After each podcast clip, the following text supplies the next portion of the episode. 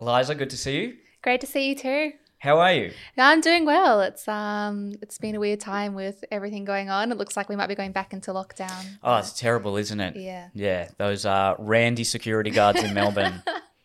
keep I'm- it in your pants. If there was ever a time to keep it in your pants, it was when the country's facing a pandemic. It's pretty shocking. That's men for you, isn't it? no comment.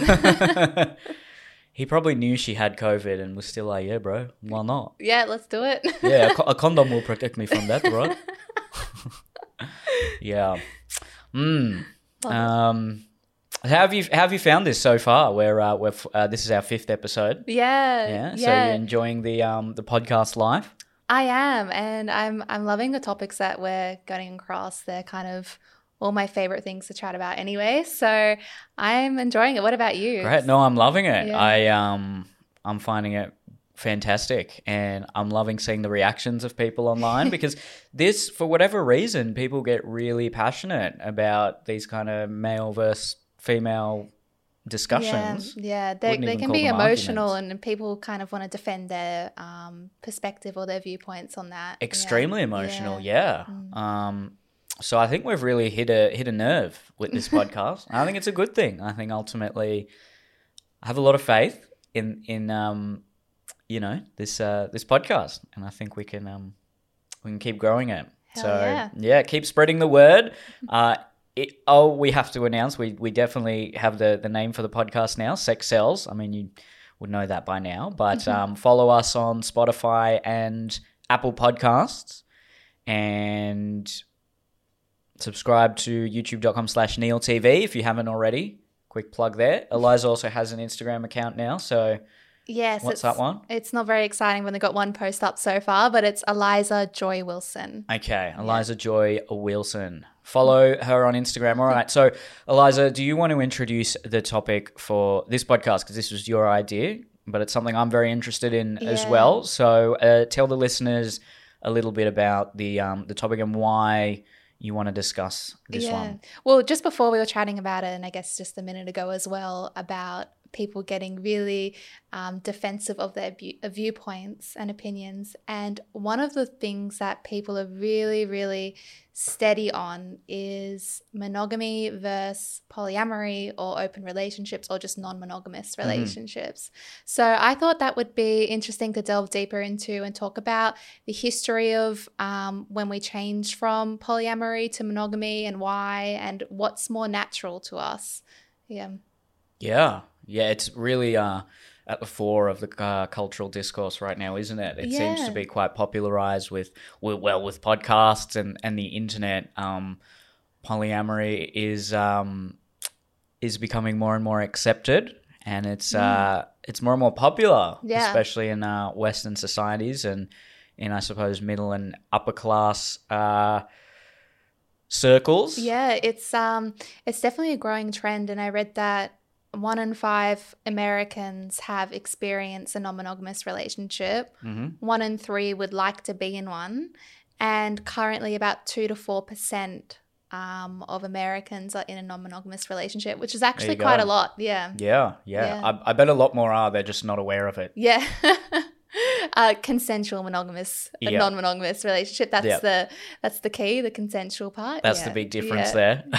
Yeah. um, so briefly, uh, let me let me try to define the two terms, and, and you tell me if I got it uh, right. So monogamy is just uh, two partners that are exclusive sexually and well emotionally in many ways. Um, they are, you know, they're the primary partners for each other, and any sort of uh, sexual or emotional escapades outside of uh, that bond is considered cheating. And I guess those are the general rules. Uh, as far as I'm aware, uh, you know, during the advent of agriculture and as uh, humans move towards a more agrarian society from hunter gatherers, that's when monogamy really sparked up. But uh, prior to that, so for most of our history as a species, we lived in, uh, well, polyamorous tribes Yes, essentially. And we, exactly. we definitely weren't uh, exclusive. We're not pair bonding mammals. Mm-hmm. Um, so naturally, what's intrinsic to us is is not monogamy. Um, religion really helped uh, and push monogamy. And some would say it was a tool by the elites of yesteryear to control the populace.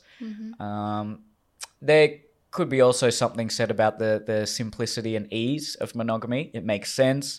It's easy to understand. You know, there's a there there are set guidelines and rules that um, are quite simple to follow. Now, the downside is obviously we are foregoing our natural desires in many ways, and we're not uh, experiencing um, sex in the way we're probably designed to experience Yes, it. That's the big debate. But you, you Yeah. seem to know a, lot about this. You've got it down pat. Yeah, yeah. Well, I uh, did a bit of research. Probably not. I probably don't have the knowledge you you do, but um, big one is Sex at Dawn. That's a very popular book that um, talks about polyamory. But how about I've just sort of given an overview of monogamy there. How about you give uh, an overview of polyamory and also just other non-monogamous Yeah, yeah. So, for the sake of this, so we don't have to keep switching terms, it's probably easy just to refer to it as non monogamous or polyamory. But Mm-hmm. there's so many different um, umbrellas. There's open relationships. Um, polyamory means multiple lovers, Mm-hmm. whether that be, um, doesn't necessarily mean sexually, it can mean romantically as well. Yep. Um, and there's also polygamy, and which is multiple wives. Um, so there's a, a, a variety of different ways in which that kind of fall under non-monogamy, but essentially it means you don't just have one singular romantic partner, um, and that you can have equal commitments or non-equal, but multiple commitments to multiple people. Um, so that that book, Sex at Dawn, was such a pivotal argument for non-monogamy um, but it's it's been wildly controversial and a lot of people think that they have debunked his theory um, so the author what's his name chris riley Chris Ryan. Ryan, yes, Yeah. yeah, Chris Ryan. Um, pretty much his entire book is showing how we biologically and ever and through evolution were meant to be non-monogamous, um, but as you said, we changed during um, about twelve thousand years ago when agriculture became a thing, and we were wanting to protect our own properties, our sources, and therefore wanting to protect our own um, offspring as well. Um, and that you know that's when kind of monogamy comes into play because there's a belief that or a theory that men are wired to not want to protect or look after other people's children. So it's in the male and female's best interest to have a one single commitment committed relationship in order to have both um, mother and father in the life of the child. Yeah. Yeah. And I can see how historically it was far more advantageous for the majority of the population to be monogamous. Um, it just made sense with most people, like I said previously, living an agrarian lifestyle. If you have a farm or something like that, and then there are. Uh, there is the sort of there there are a multitude of partners associated with private property that would just get really confusing i could imagine Yeah. Yeah. so I don't want to uh, delve too deeply into what is natural hmm. to us because I'm definitely of the firm belief that monogamy is not natural. I think the debate really comes down to what is better for us and hmm. what is better for society. Mm-hmm. I find it hard to see any scientific argument that we are monogamous mammals. Um, just if you look at our closest relatives, all the chimp species, Chimps and bonobos. yeah, chimps, bonobos, Yeah. and all the ape species Yeah. are non-monogamous. Yeah. If I'm, am you're I correct right. there? You're Yeah. right. And the only, um, well, not the only, but one of the biggest um, debates against that is two things. Um, the only evidence that is commonly referred to, I shouldn't say only evidence, but Mm-hmm. The most common debate against that is that um, is actually comes down to testicle size. So, right. yeah. um, humans, chimps, and bonobos have the same size penis, um, but chimps and bonobos' um, testicles are about 150 grams, whereas a Okay. males are about 30 grams.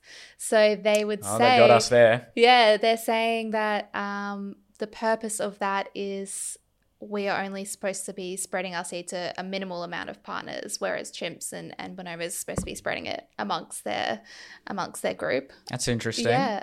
Um, what what do you do you think that points to uh, monogamy being intrinsic to to human beings?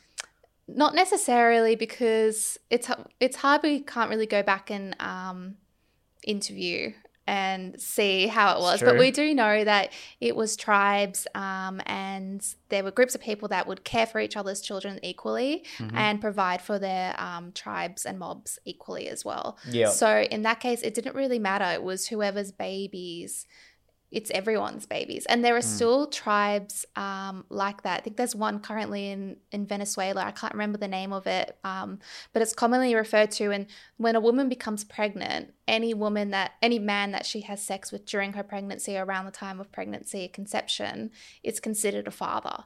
Mm. So if she's had sex with 14 men, that child has 14 dads. Yeah, yeah. okay. So it is kind of interesting um, how we've we've kind of changed away from that and moved towards monogamous because I guess a society finds it more beneficial. And like you said, it's not so much about what's intrinsic to us or natural, but it's about what is deemed to be better for us or yeah. what we believe to be better for us. Absolutely, yeah. Yeah, mm.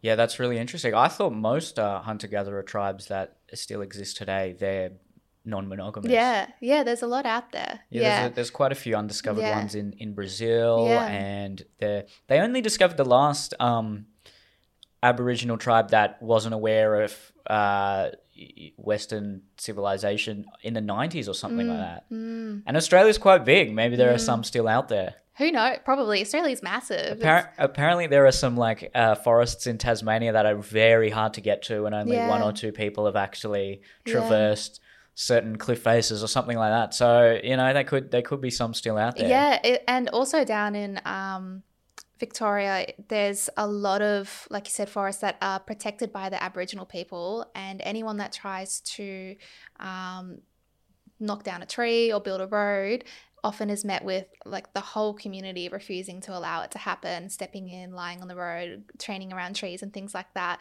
And that a lot of people can't actually access into further that community, even to see if they need health resources or anything. It's very, mm. it's kept very private. So who um who knows so they virtually are untouched then by yeah, what yeah. you could call modern civilization yeah so that to me is quite clear evidence. If, if most or even mm. all of the hunter gatherer tribes that still exist, so so uh, mm. human uh, societies that don't have agriculture, mm. if they're all non-monogamous, it that makes me, you know, that would sort of correlate with uh, mm. the idea that it's not natural to us. Then I suppose you, you get you can get into an argument of well, how do you define natural? And if yeah. we are if if we have developed cultural norms and ideas and abstract ways of thought that we are capable of as Homo sapiens, and that has led us to decide that monogamy is a better solution for structuring our society. Maybe mm. you could define that as natural because we came to that sort of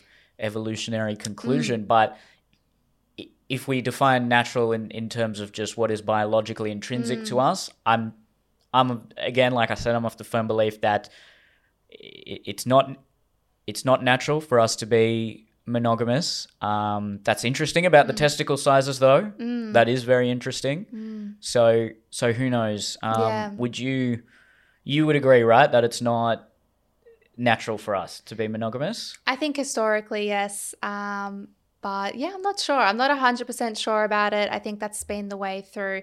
I think it was, um, we have had, you know, humans for 300,000 years mm-hmm. and we only became monogamous 12,000 years ago. Mm. So majority of that time is believed to be non-monogamous, um, at least in European and Asian countries. I think they're only just starting to explore Africa um, now and what the trends were back in hunter-gathering days. Now, yeah. Um, there's not much in that kind of area, so that's interesting.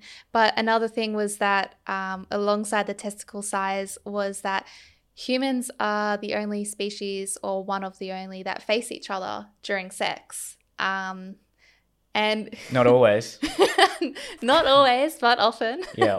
Mm. Um, and I, I'm not sure how that was linked into monogamy, but a lot of people bring that up, being like it's that um, committed lovingness. Um, but I guess you can still have that with multiple Mm. people. I mean, Yeah. Yeah. we're we're doing it with multiple people. yeah, we're, we're, we're either making love or we're fucking. You Yeah. Know? There's a difference there. There certainly is. Yeah. Um, but one of the the really interesting things that um, people are saying for monogamy, like there's one that uh, a person, his name is Bret Weinstein, and he's don't. Yeah. He follows me on Twitter. whoa, believe, yeah. shout out. Um, that's If pretty cool. listening, What a claim. Yeah. subtle flex. Hmm. Um, but he's a evolutionary biologist, and um, he he's very well well known um, for his research and beliefs into that. And he thinks that monogamy is the most effective way um, to be living in this day and age, specifically because of children. Um, and that just, it is a strong argument. Yeah. I think. but then when he was asked, well, what about non monogamous people that don't have children or don't want children? He was like, well, yeah, fair. Like, let Mm. them let them do it then.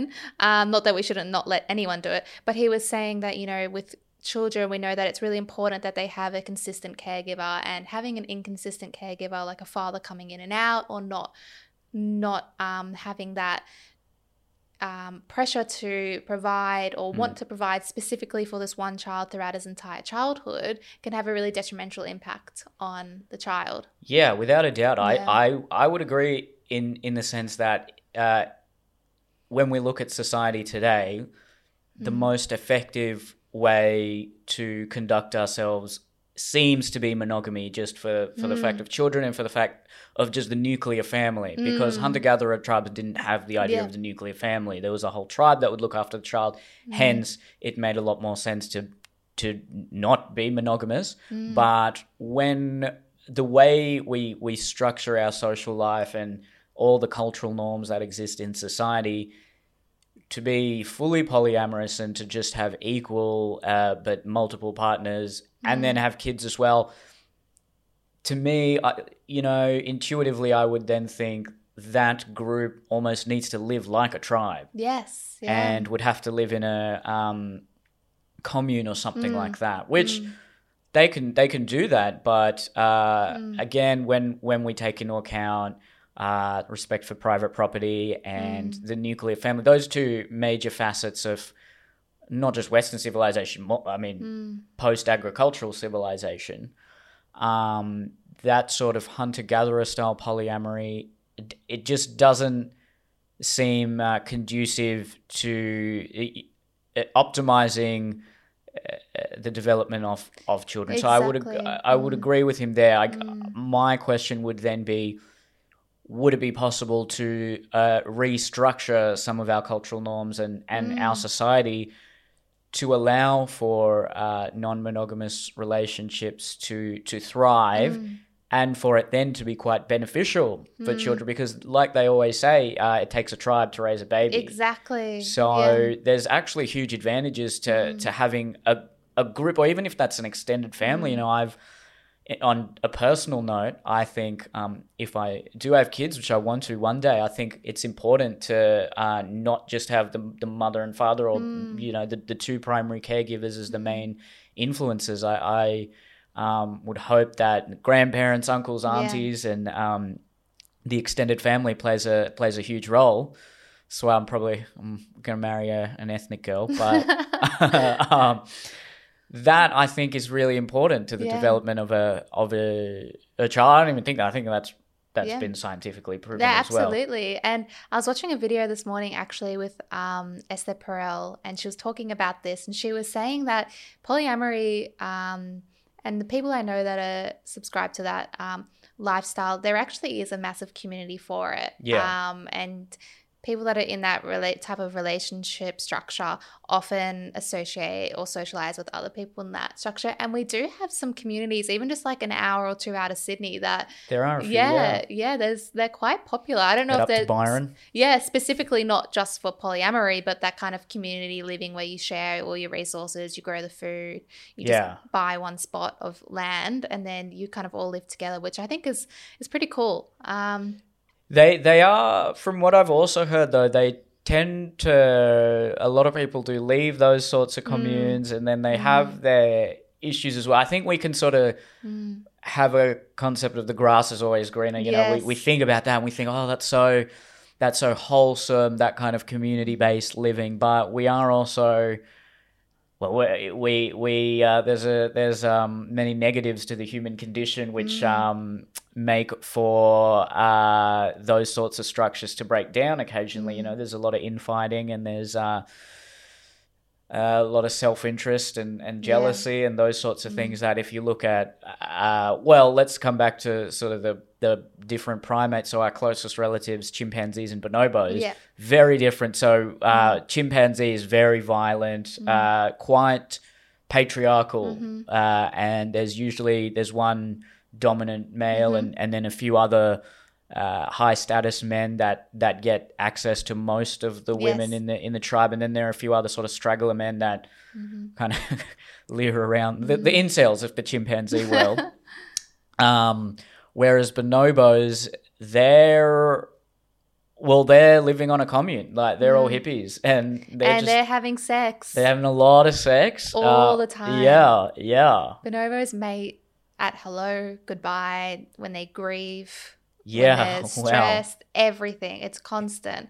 Um, and another point of that's that, the life. yeah, um, which is interesting, is that when they compare us to um, chimpanzees and bonobos, is that we're more closely related to um, them than like the Indian um, elephant is related to. I can't remember. but African a- elephant. a- African Really? elephant. Yeah. Wow, that Yeah. says a lot. Yeah, so that's it's really interesting. Um, but one of the big points that people often make as well is the financial commitment of having multiple children with multiple spouses. That's yeah. a good point. Yeah. And just thinking in How do you do Sydney that? that it's like on average two hundred thousand dollars to raise a child. Actually, that's not even in Sydney. That's just like Australia. So in Sydney, it's probably a lot more. Yeah. You know, childcare fees can be thirty thousand dollars a year, forty thousand. Yeah, yeah, yeah. Depends what school you send them to. As well. Yeah, yeah, school fees as well. So the cost of that is um, is massive, and a lot of people think that you know if you are polyamorous, you have commitment issues, um, and that's why you want to have multiple partners because you can't commit to one. But really, it's you have to be the pro at communicating because you're going to have to satisfy the emotional needs of multiple people. Like you have to be committed to that many Mm. people. If anything, you're you're increasing your commitment in some ways. Yeah. Yeah, that's very true. Mm. Um, yeah, so if we move into the the sort of uh, the modern uh, criticisms and ideas Mm. surrounding polyamory and, mo- and, open relationships, Mm. that's the biggest one. Uh, it's um, it's a way I would have definitely felt for most of my life, which is that oh, you just you don't have any discipline. You know, Mm. just stick to the one person. Uh, you're just uh, intellectualizing what is essentially your hedonism. Mm. you know, you've put up, put these grand theories uh, behind what is basically you just wanting to bang other people. Mhm. Now, I'm sure there's some people that actually are like that. Mhm. Don't get me wrong, but when you look at some of the statistics of modern marriages and modern monogamous relationships, it's very grim. I Yeah. mean, the the divorce rate is massive. Mm-hmm. The infidelity rate, well, they can't properly uh, quantify that okay, often because people don't tell the full truth. Mm. Yeah. But it's more than fifty percent of Yeah. marriages have some sort of infidelity. More than fifty percent end in divorce. Mm-hmm. I mean, this there's clearly issues there. Mm-hmm. Now, the other option is like monogamy is the standard to aim for and you don't always necessarily live up to that, but then you you know, you forgive the person, Mm. but you still try to maintain that and then say people are tempted, but you don't sort of strive you, you sort of understand, okay, that was my those were my temptations running running a fray, and uh, I still need to strive and aim for uh, committed marriage and, and monogamy. Um, it is it is interesting, um, and sometimes you know I uh, look at people. Uh, I you know I hear interviews and see people who are polyamorous, and I can't help but think mm, you just seem very.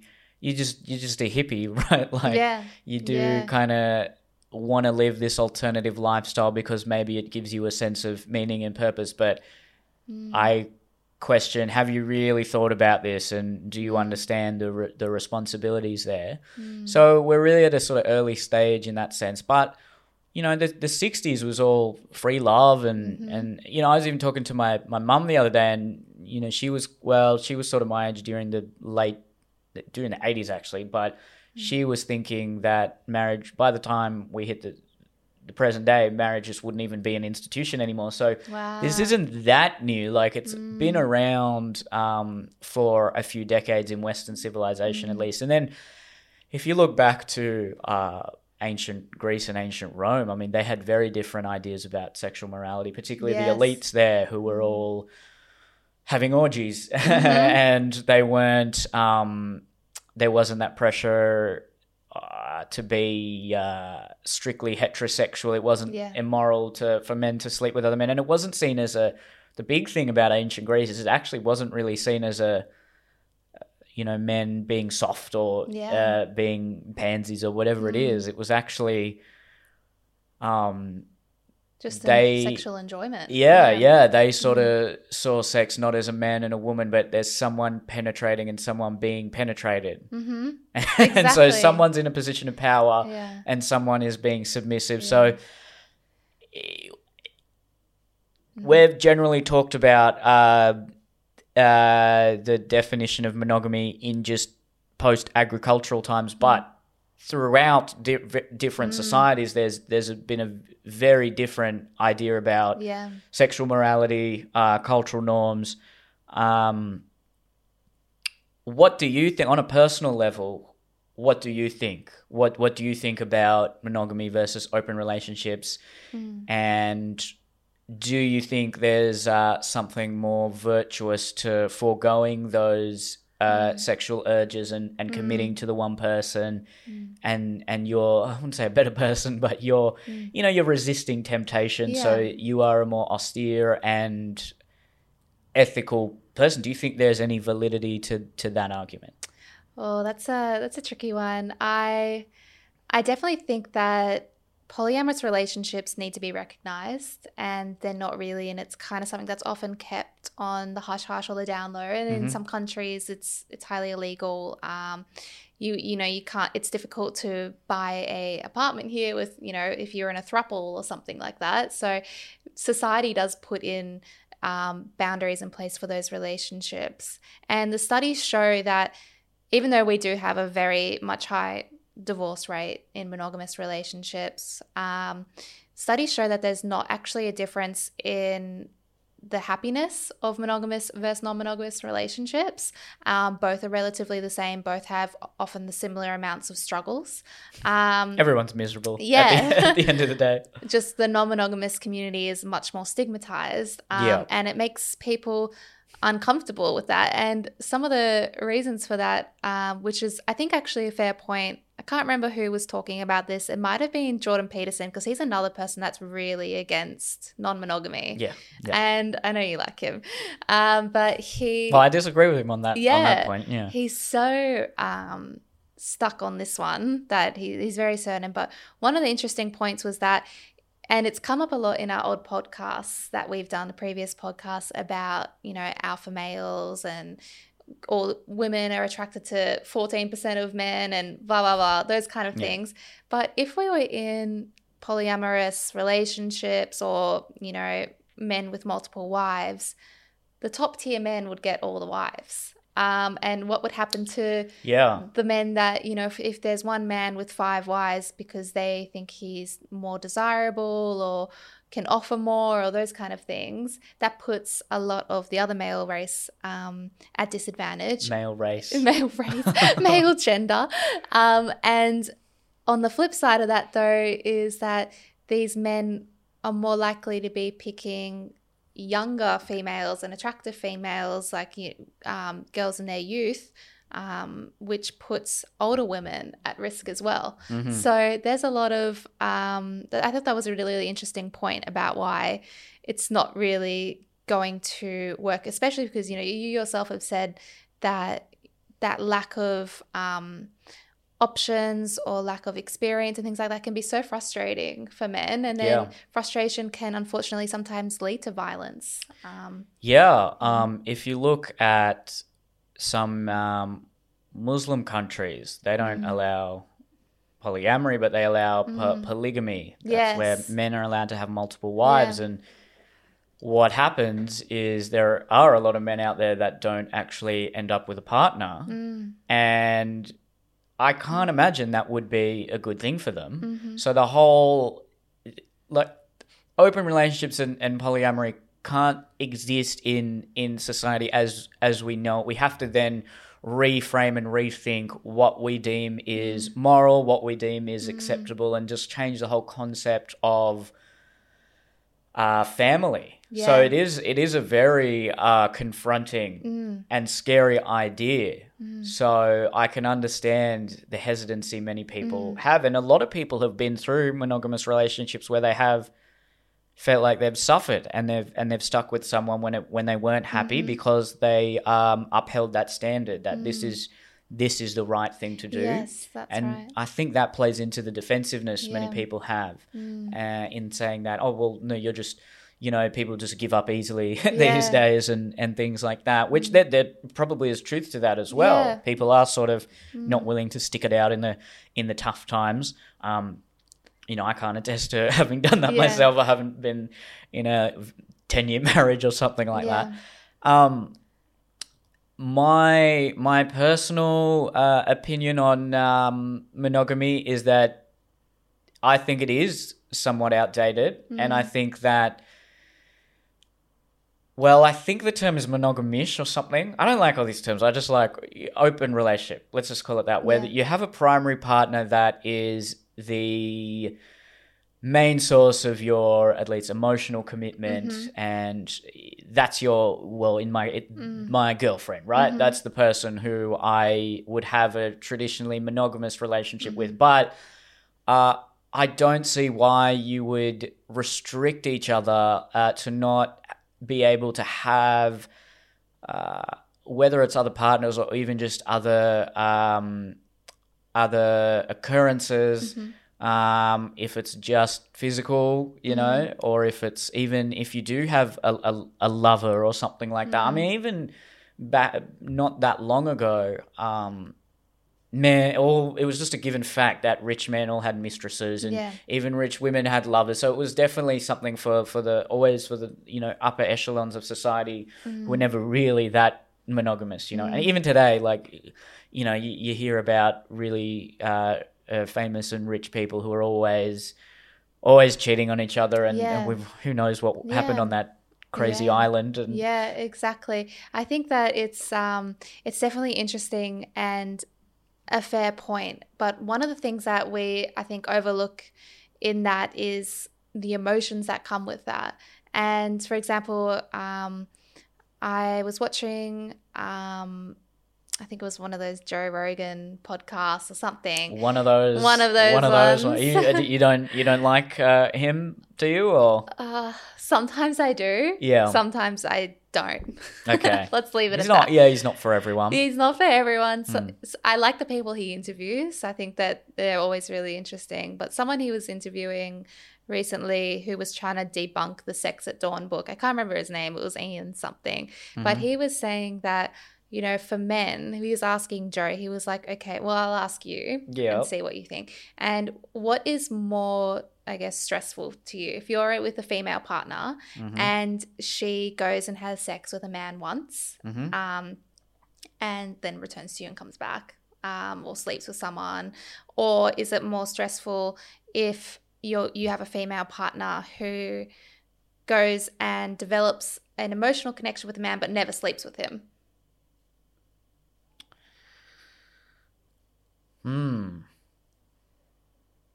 That's a tough one. Yeah. That is a tough one because, well, it depends. First of all, so I'm assuming we're in an open relationship, so she's not cheating. She's just done this. Well, no. Well, this Okay. is the thing because you, I think, have this similar view of of Joe, um, where it's maybe monogamy isn't the way. So he was kind of Yeah. like, well, I don't know which one it is. But then this this guy Ian, who was he's also a um, evolutionary psychologist, was saying most men in monogamous relationships would say that the idea of her going and sleeping with someone was much more stressful than her just having an emotional connection. But flip the genders And, and women yeah. would be like 100% it's the emotional connection that would melt my heart like Oh, break my yeah. heart. yeah Yeah, that's really Yeah, interesting, isn't yeah. it? And a, a lot of fights uh, in relationships develop from from that because the man Exactly. thinking, "Well, did I just like texted a girl? What's the big yeah deal?" and relationships that develop at work that closeness that Yeah. bond um so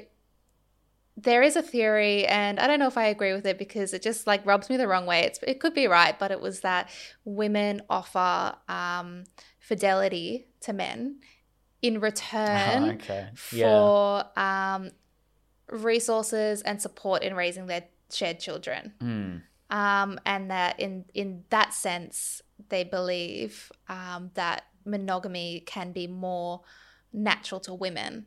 Um, so it's more you would never okay. have to doubt whose baby is is this. Sure. Um, yeah. and you would be like, "That's my child," and then you would have a more of an invested interest. Mm. So my point is, is that um, I do agree with you that I don't know if I think monogamy is outdated. I think it depends on the person and your action, and but there is going to be probably an increase of of jealousy and maybe some of those emotions of having to adjust. And everyone in um, that I know personally in, in poly relationships say that for them it works amazingly, but it took literally four or five years of feeling a bit on edge before they got used to it um, Mm. and feeling really uncomfortable and worried and anxious the first you know year of her going out and seeing another man or vice versa so it's just how how you can handle those emotions and that's also one of the biggest debates against polyamory is well then why does jealousy exist Yeah, of course. but jealousy exists in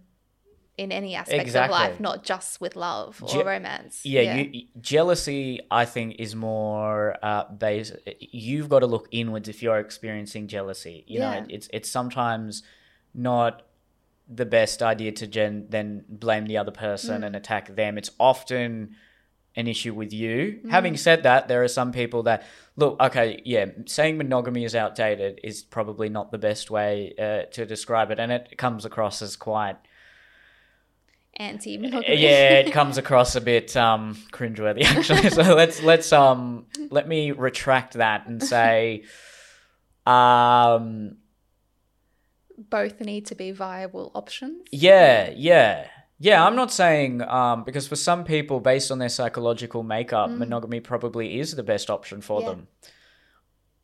I would say society's insistence that monogamy is the most moral way to conduct yourself is outdated. How about that? Mm. Yeah, we'll go I with like that. that. We'll go with That's that. Um, so, uh, what I mean by that is, I don't think you're any less moral if you're having an honest, open Mm. relationship. yeah So that's what I'm. That's what I think is outdated. Now, there's so much stigma on people that are in open relationships or non-monogamous and then a lot of judgment but um just just quickly so mm-hmm. I've, I've i'll have to watch this joe rogan podcast but if he's talking about you know women are trading their fidelity for resources and things we're still that's my big point again like if we're mm. still sort of intertwining resources ownership of property mm. all those factors that come with a modern society then yes i do agree monogamy is is mm. is better. Not necessarily the only option but mm-hmm. And I'm not saying we all become communists or anything like that, God no, but um, you just need to. I think we need to. That's why I was saying that you know monogamish or something like along those lines. I think for me, uh, would be would be the best sort of way to yeah to conduct yourself because it's almost liberating in a way I've found where I have uh, struggled with jealousy when I was younger, and in reading Sex Dawn and other, um, in, and you know, sort of looking into the philosophy behind a lot of these preconceived ideas I had, and and yes, intellectualizing it to a certain degree, which is something that always appeals to me. I've almost found it liberating than being in well not a stri- you know I've I've dabbled in that kind of relationship because if you just sort of know okay you know this is the night off or whatever you don't have to I don't have to worry then I'm not like Yeah. oh what's she doing you know I'm just like all right yeah she's probably banging Yeah. a dude cool I'll go Yeah. and bang a girl hopefully I don't know Hopefully. yeah, that's the other thing because I think a lot of men get really scared because on average it's just so much easier for Yes. Mm-hmm. women to to get to get laid, whereas for exactly. men it is uh, it is harder. So Mm. that that is the big thing that I think a lot of men get fearful about, and and and then yeah, the idea that you know y- your value as a man is based on the virtue of your wom- woman, Mm. which that I th- I mm. think is a bit outdated because why does it you know what what is going to happen when she goes out with her friends anyway? She's going to if she looks a guy and finds him attractive she's going to think that way. You can't control the mm. way people think. Mm-hmm. So if a woman's going out and looking at i don't know a really attractive man she's she's Yeah. going to find him attra- she'll still be in love with you but it's Yeah. foolish i mean I'm gonna go out and look at girls as well. Like it's it's just it's childish almost to assume that oh you need to only be attracted to me. Mm. It's a fantasy, and it, and it will lead to jealousy. Um, Yeah. maybe I'm living a fantasy as well, where we can just sort of. I haven't done it for a long period of time, you know, so I don't, I don't, I don't know exactly. And this is this is just me, so it's very anecdotal here. But um, I found it almost easier doing it, uh, you know, with some openness to the relationship. I don't know if I, I don't want to do polyamory where we, you know, you date multiple people. Um, Just the openness. the- open, yeah. they call it. I think they call it. Um.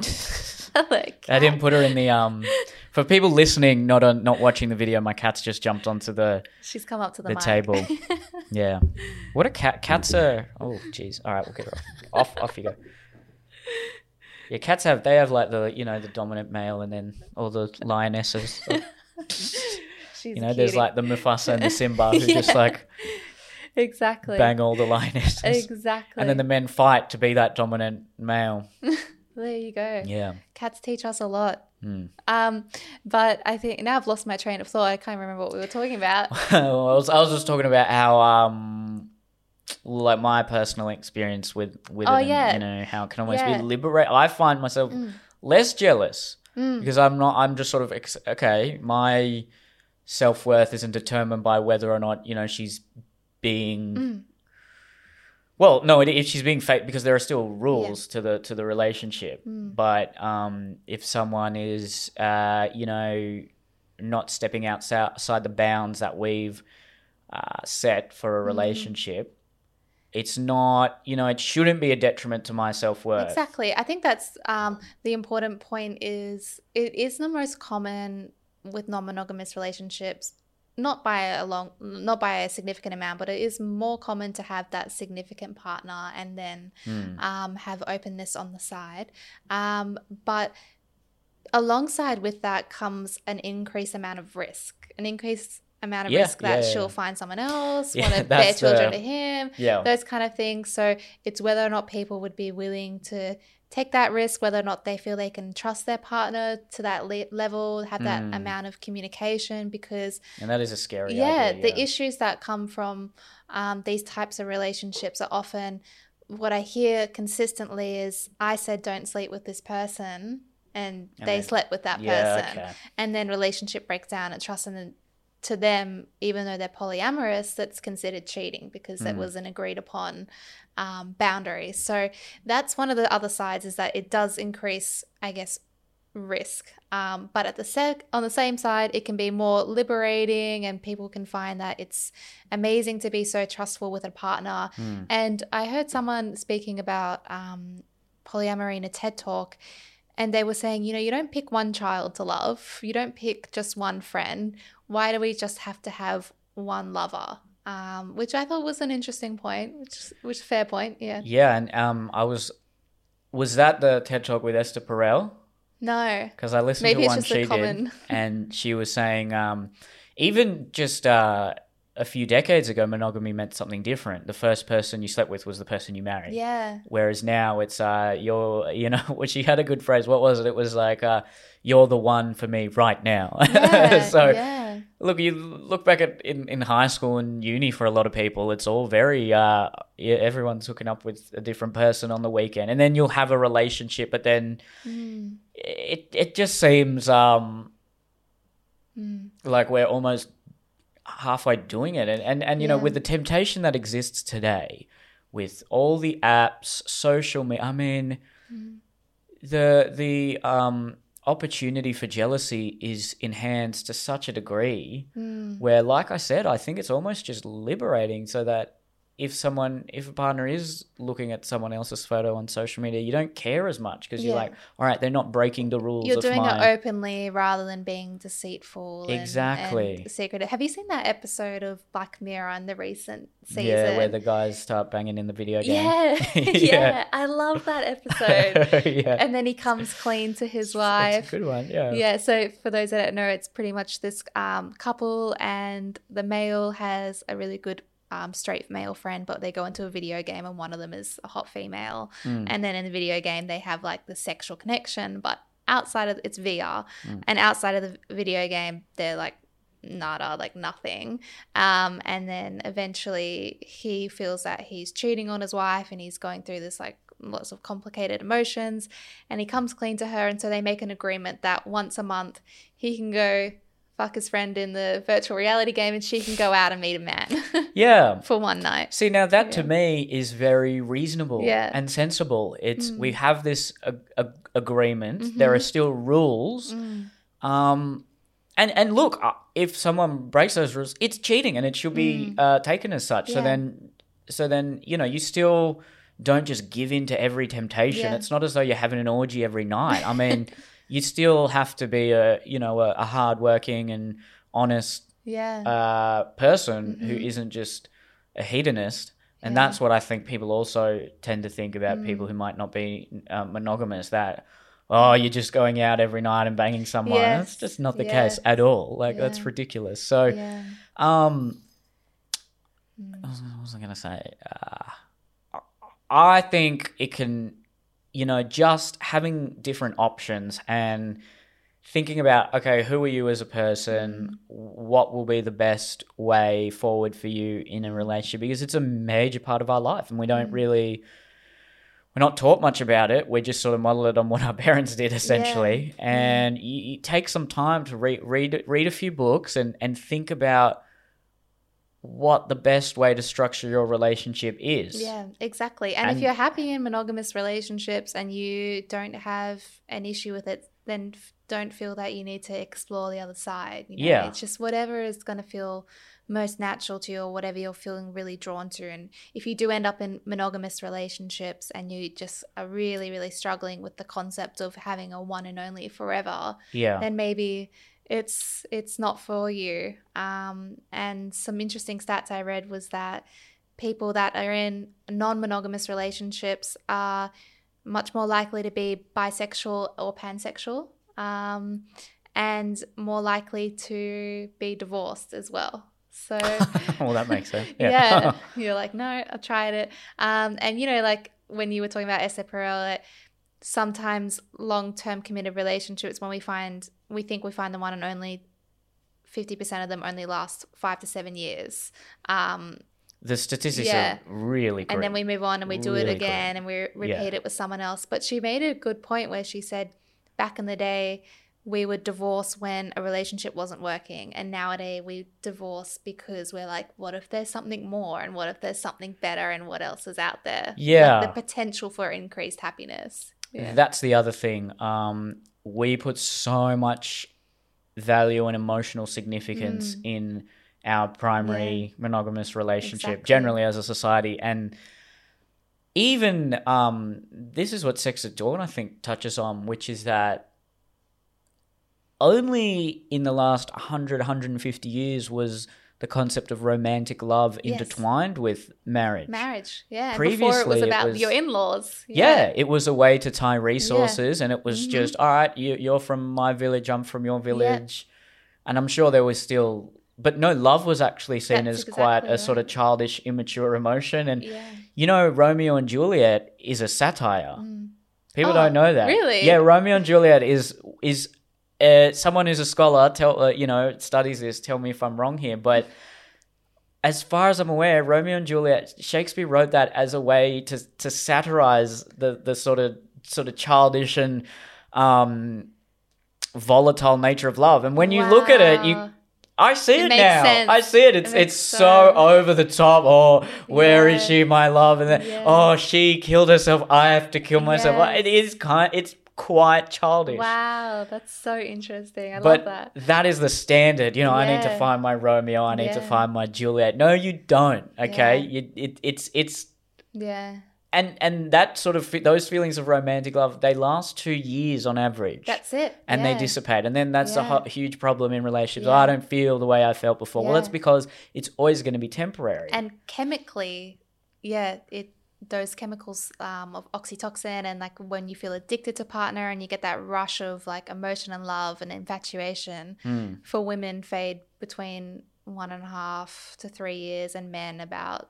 two to five years but yeah it fades It fades. it fades and it becomes a choice it becomes compassionate love the love is still there but i get that constantly people constantly asking me do i stay in a relationship if i don't have that like chemistry Yeah. like wild attraction but he ticks every other box or do i leave that because that feeling is something that is so important to me Yeah, Yeah. I can imagine as a therapist that would be one of the main Yeah, things you, you deal with. Um, the, the the spark isn't there, the magic isn't there. yeah So I think we got to reframe what we look for in a um, primary partner because Mm. I think what's the point unless well I'm at a stage now I'm 26 so I'm looking at the way when I date now I'm I'm looking at who I'm compatible with for in you know in the long run and, Yeah. and someone I could maybe one day have kids with or at least sort of build a, a bit of a um, life together Mm. with. Now I'm not look I am if that also comes with romantic love and those Mm. feelings of excitement and infatuation, which uh, that's something it's hard to detach from when you're feeling Mm. that. Um, that's a bonus, but I like to think and I'm I'm at least preparing myself for when those do fade, Yeah. and and that's another reason why I think well, you can never satisfy that person with those those sort of Mm. feelings of excitement and desire and romance for the for the for your whole life. So Mhm. it is confronting, but yeah, let, Mm. let them have that with other people as long as they're also on the same page, Yeah. understanding that, okay, this is always going to be temporary. And if you've Mm. made a bond with someone, you need to understand what that bond is about. And Mm. for me, would the main thing would be, all right, we are. We are together for the sake of you know children, or we're Mm. you know we're uh, uh, uh, shared compatibility yes, long-term compa- goals yeah yeah yeah emotional um connection and Mm. uh, psychological connection and Mm. kinship. Those are the things we need to um, focus on. Mm.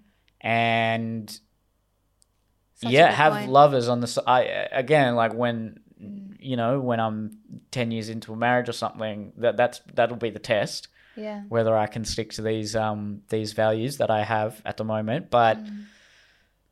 anyway, that's my I'm I'm probably focusing a bit too much. No, on it's such a it's here, such a good point because I think that's the biggest um, argument for polyamory in today's day and age is that we put so much pressure on our partners to fulfill every need that we have or expectation we have in a partner. Like I need you to be there for me emotionally or spiritually. I need you to be the same level of adventure that I am. Like Mm. sexually, all these things um, that realistically no one's going to tick off every single box. Yeah, Um, you're kidding yourself. yeah, and some people, you know, can be um, emotionally mature and think that's okay that I'm willing to have this, make that sacrifice and keep to this committed relationship um, for the benefit of myself and our love and and our future. And I think that's amazing. I support that. And some people can have the emotional maturity and think I might try seek that from someone else, but return back to this, or I might have another lover that feeds this um, this area of me that I need feeding, I guess, or Yeah. support in. Um, so it really just comes down to just what's going to work best for you, and it's such a Yeah. simple, Yeah. non-complicated thing, but it's it's whatever f- floats your boat at the end of the day. Yeah. Yeah, yeah. Now, um, I me- I briefly touched on this at the start of the podcast, and I it is something that I think is important to to. We've we've dabbled in it a little bit, but we've been at least in the last couple of minutes, we're primarily focused on um, what is the benefit to you as an individual. Now, I want to uh, explore in more depth what is the potential benefits and disadvantages to society at large. Yeah, if well- everyone is um, let's just say you know everyone hypothetically we we have that same has the same ethos as us which is okay i'm going to think about it and you know i'd assume much more people would then be in open relationships. Um, does that then trend towards uh, a smaller proportion of people being in happy polyamorous relationships with multiple beautiful people all living mm. together and then and then people who aren't maybe as uh, genetically or as um, you know in- mm. uh, intellectually blessed as other people having to sort of sit on the sidelines and and struggle to get just one partner. And then for, for society as a whole if that's in a mm. country of 25 million if a million to 3 million people are just resentful and upset that they can't get a partner. Now is there then a reframing where you know the partner it doesn't matter if you get a partner or not and it, and and we can sort somehow instill that into people. Um i'm hesitant to believe that. I think Yeah. if people are struggling to uh you know find love or find uh people who are attracted to them it can lead to a lot of uh anger resentment bitterness Yeah. and we see that i think we even already see that in Oh, today's society with 100%. with hookup culture Yeah. because there are a lot of people that miss out Mm-hmm. and this is where I then maybe even I have a bit of a conundrum internal uh, battle going on because look, I'm uh you know, I, I don't think I'm one of those people on the sideline. I think I you know, get enough opportunity that I would be able to live out a Yeah. open relationship quite happily and, and not sort of struggle to um get partners there, but am I doing something immoral in and you know this is this could be offensive to sort of commoditize humans in this way, particularly women, but you know taking more resources in that sense, like eh, keeping more to myself when for the betterment of society maybe I should just settle down with one person and just and then and then be happy and and not worry about it too much. And then if I have that temptation resist that. And that is maybe a, a, a much more you know it's a it's a sort of co- it's a more collective and greater and and and national identity Yeah. in a in a way. Yeah. um It's so challenging. I think yeah I think it really actually does come down to what all these people, biologists, are saying that it is. It does come down to the children and whether or not you're going to have them. Um, because if you're in multiple relationships, can you afford to raise children in three separate households? Can you share your time equally with them? Can you be that consistent role model? Those kind of things, I think, is has such a massive impact. Where do you live? Like what household? So I guess the difference would be if it's going to be open relationship or if it's going to be polyamory. There's a, there's a big difference um, between relationship styles. Like I I know um, a friend of mine. She is um, poly, and she was she's had two experiences being in a throuple. So having a boyfriend, a girlfriend, and they are also boyfriend and girlfriend. So the three of them are in a relationship, and both times they have broken up. But I always wondered, but how did you? Who broke up with who? And did you all have to break up at the same time? Did one third go? What if one one the male and the female break up, but you're still in love with both of them? How does that kind of work? And then if you have children in the mix and they've got three parents, and all of a sudden they've got two, um, those kind of things really really need to be considered. For sure, yeah. Yeah, So, yeah. so do you think?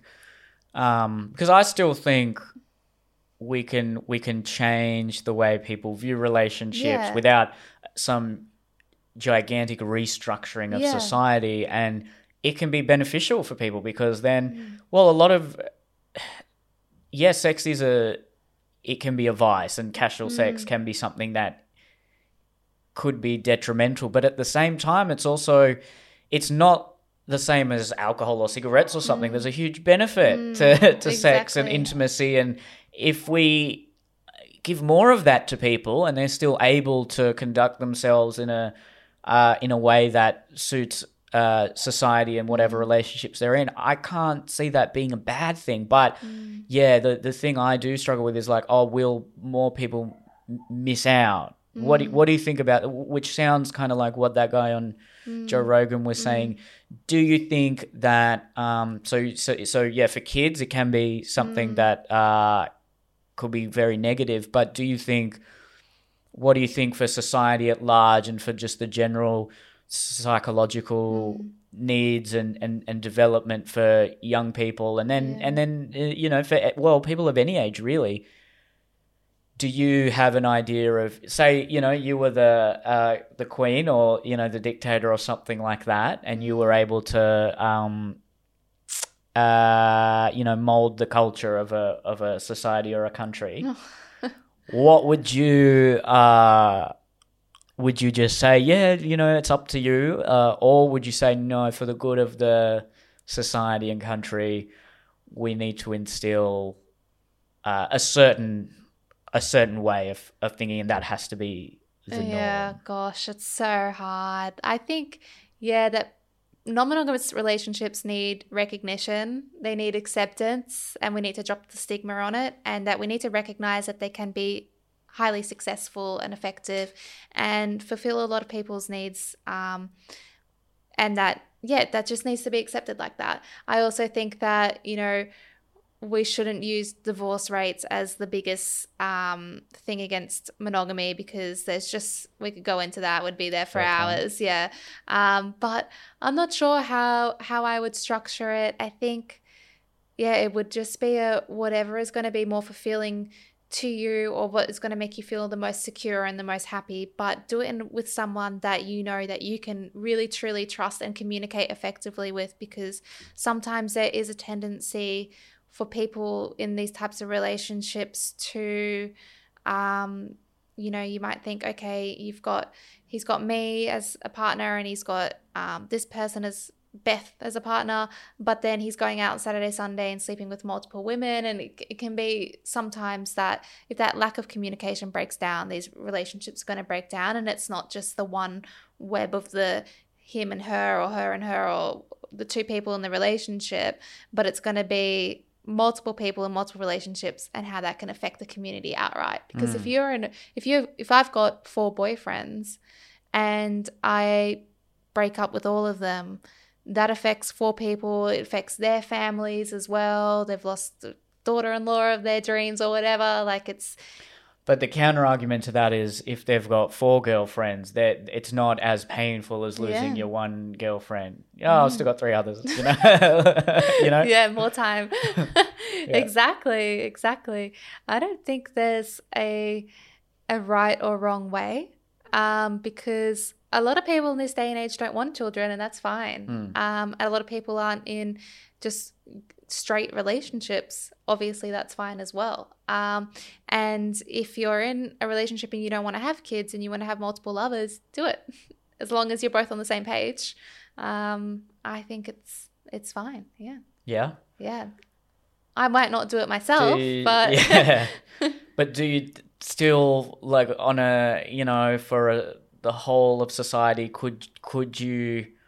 I know I'm really pushing this a lot, I but know like, you really want this. but we don't have to go any further on it. But you know, could there be something said about self-sacrifice in the sense that, um, you know, if you leave it fully up to what the individual thinks is best for them, Hmm. what if I think, yeah, I just want to have ten girlfriends? Hmm. and I just want to sleep with a different girl every night. I think that's what's best to me. Would you would you say mm, maybe there's a limit there, you know. Which a lot of, I think a lot of people are in that mind frame right now. yeah, let's, yeah. let's be honest. And they we've just can't talked- do it. we've talked about that. The interesting thing is we talked about this in other podcasts and how this is an issue. But then when you put the label of non-monogamous on it, it all of a sudden isn't an issue. We're yeah, I know. We're That's like, we strange. support hey? this. Yeah, Yeah. that is strange. So that's a that's a really interesting point. So I'm not sure. Yeah. It, I I think there still needs to be, and again, I don't, I do not. I'm not saying oh, it's it's most likely if you're in an open or polyamorous relationship that you think this way, but there needs to be something said about our um, you know, resisting temptation and not just having as many partners as you can just for the sake of it, and still having other things in your life to focus on and more uh, maybe more charitable things that you're uh, concerned about before you then can go and, and, and sleep with someone else. So even the way I would frame, uh, in my view, an ideal relationship for me would be the main focus has to be those two primary partners, and if anything is lacking there, you focus on that first, Yeah. and then a night off here and there is a is a bonus, you know. Yeah. That's the way I see it. And then also then if kids are at play in in the Mm. picture here, that has to be the main um, concern. So Mm. whatever you think you can manage with your life, as long as it's not detracting from what you otherwise value Mm. in life. Uh, and this is quite vague and abstract, but Mm.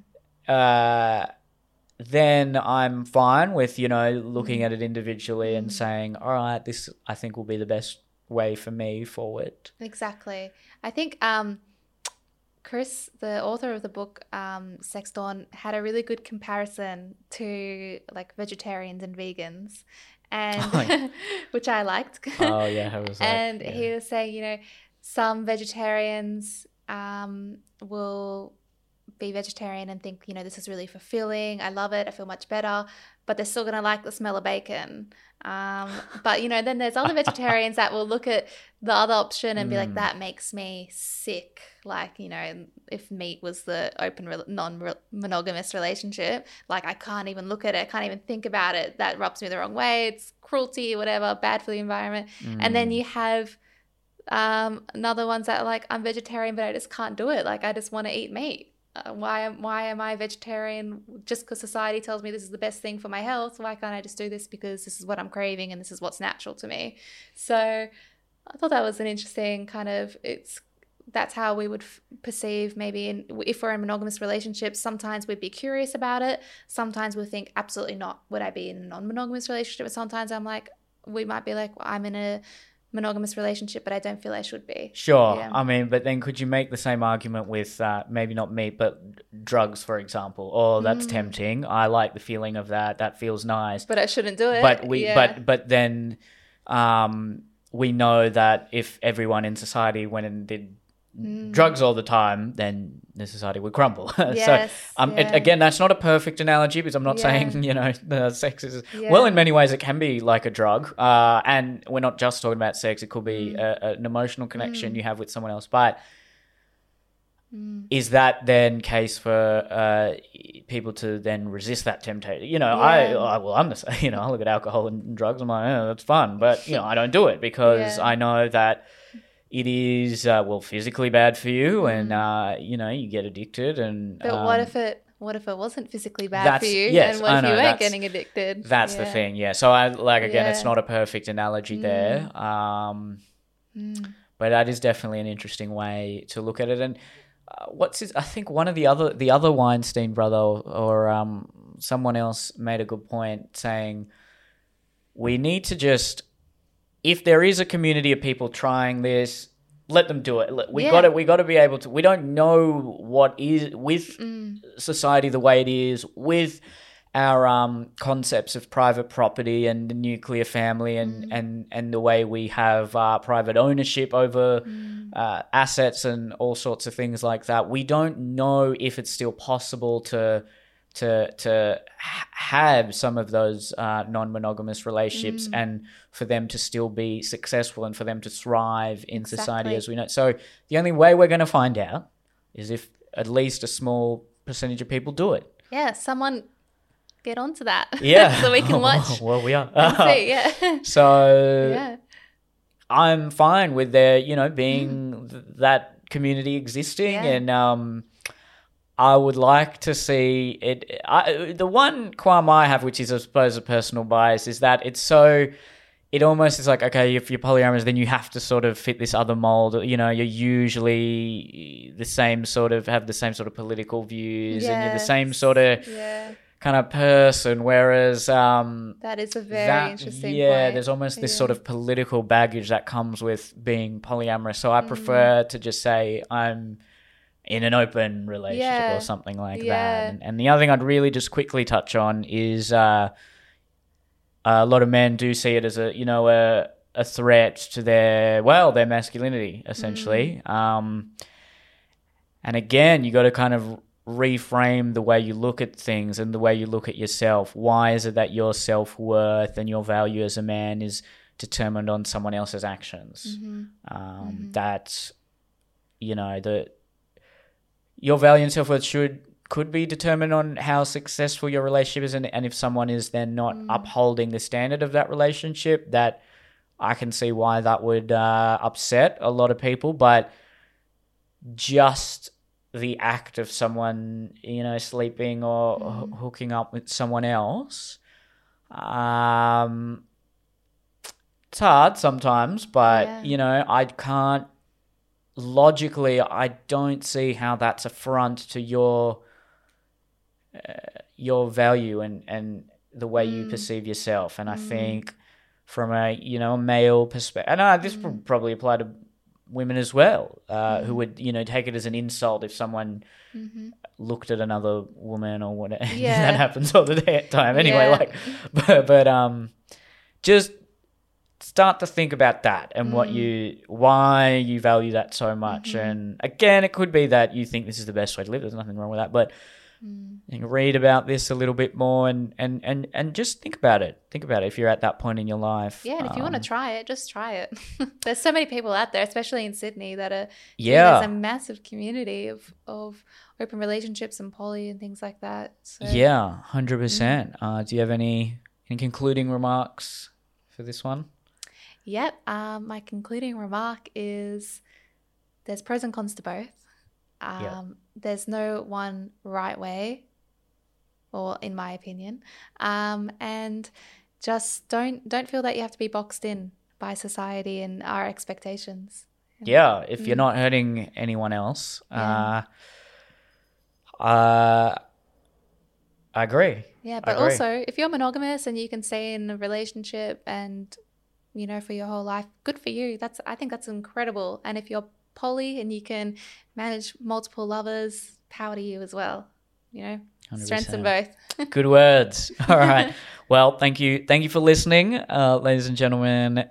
Subscribe to us on we're on Spotify and the uh, Apple Podcast app. Subscribe to the channel. Follow Eliza on Instagram if you haven't already, and we will see you next time. See you next week. Bye. Thanks, guys.